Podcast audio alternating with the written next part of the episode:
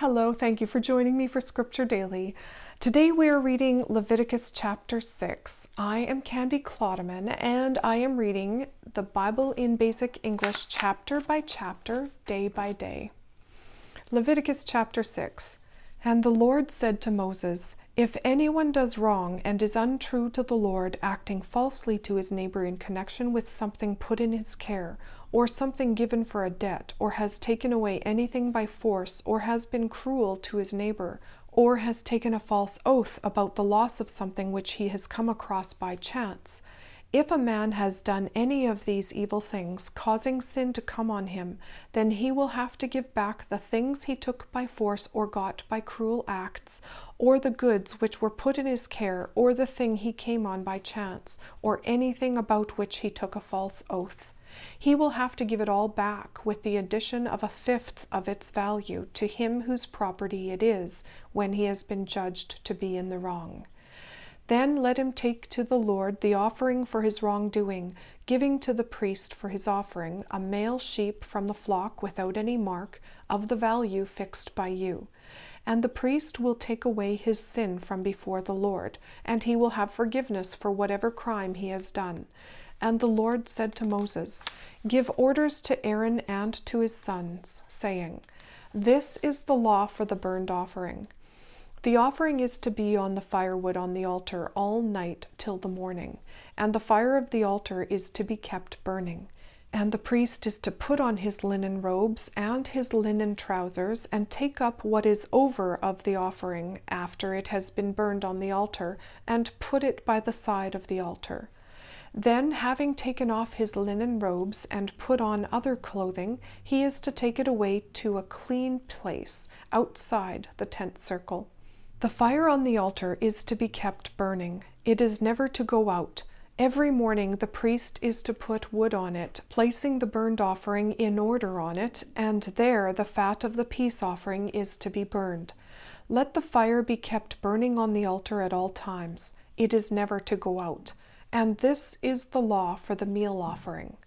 It is to be offered to the Lord before the altar by the sons of Aaron. The priest is to take in his hand some of the meal of the meal offering, and of the oil of it, and all the perfume on it, burning it on the altar as a sign, for a sweet smell to the Lord. And whatever is over, Aaron and his sons may have for their food, taking it without leaven in a holy place. In the open space of the tent of meeting they may take a meal of it. It is not to be cooked with leaven. I have given it to them as their part of the offerings made by fire to me. It is most holy, as are the sin offerings and the offerings for error. Every male among the children of Aaron may have it for food. It is their right forever through all your generations. From the offerings made by fire to the Lord, anyone touching them will be holy.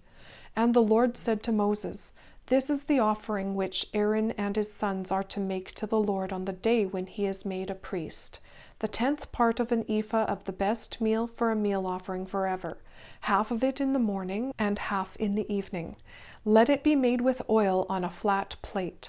When it is well mixed and cooked, let it be broken and taken in as a meal offering for a sweet smell to the Lord. And the same offering is to be given by that one of his sons who takes his place as priest by an order forever, all of it is to be burned before the Lord. Every meal offering offered for the priest is to be completely burned. Nothing of it is to be taken for food. And the Lord said to Moses, Say to Aaron and his sons, This is the law for the sin offering. The sin offering is to be put to death before the Lord in the same place as the burnt offering. It is most holy. The priest by whom it is offered for sin is to take it for his food in a holy place in the open space of the tent of meeting. Anyone touching the flesh of it will be holy, and if any of the blood is dropped on any clothing, the thing on which the blood has been dropped is to be washed in a holy place. But the vessel of earth in which the flesh was cooked is to be broken. Or if a brass vessel was used, it is to be rubbed clean and washed out with water. Every male among the priests may take it for his food. It is most holy. No sin offering, the blood of which is taken into the tent of meeting to take away sin in the holy place, may be used for food. It is to be burned with fire. And that's the end of Leviticus chapter 6. Father, we thank you for your word and for this day. We thank you, God. We just confess that you are holy alone you are God. We worship you, Father.